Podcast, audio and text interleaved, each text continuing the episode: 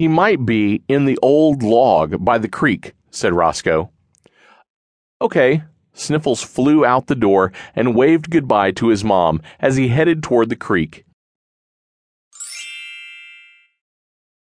When he got to the creek, Sniffles looked inside the log, but Bad Boy was not there, only Leo the frog. Leo told Sniffles that Bad Boy might be in the hole by the old barn, and then croaked and jumped into the water.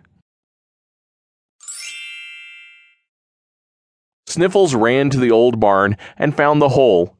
He yelled for Bad Boy. But Pinky the Turtle came out of the hole and asked Sniffles why he had to yell so loudly. "I saw Bad Boy by the peach tree in the field earlier."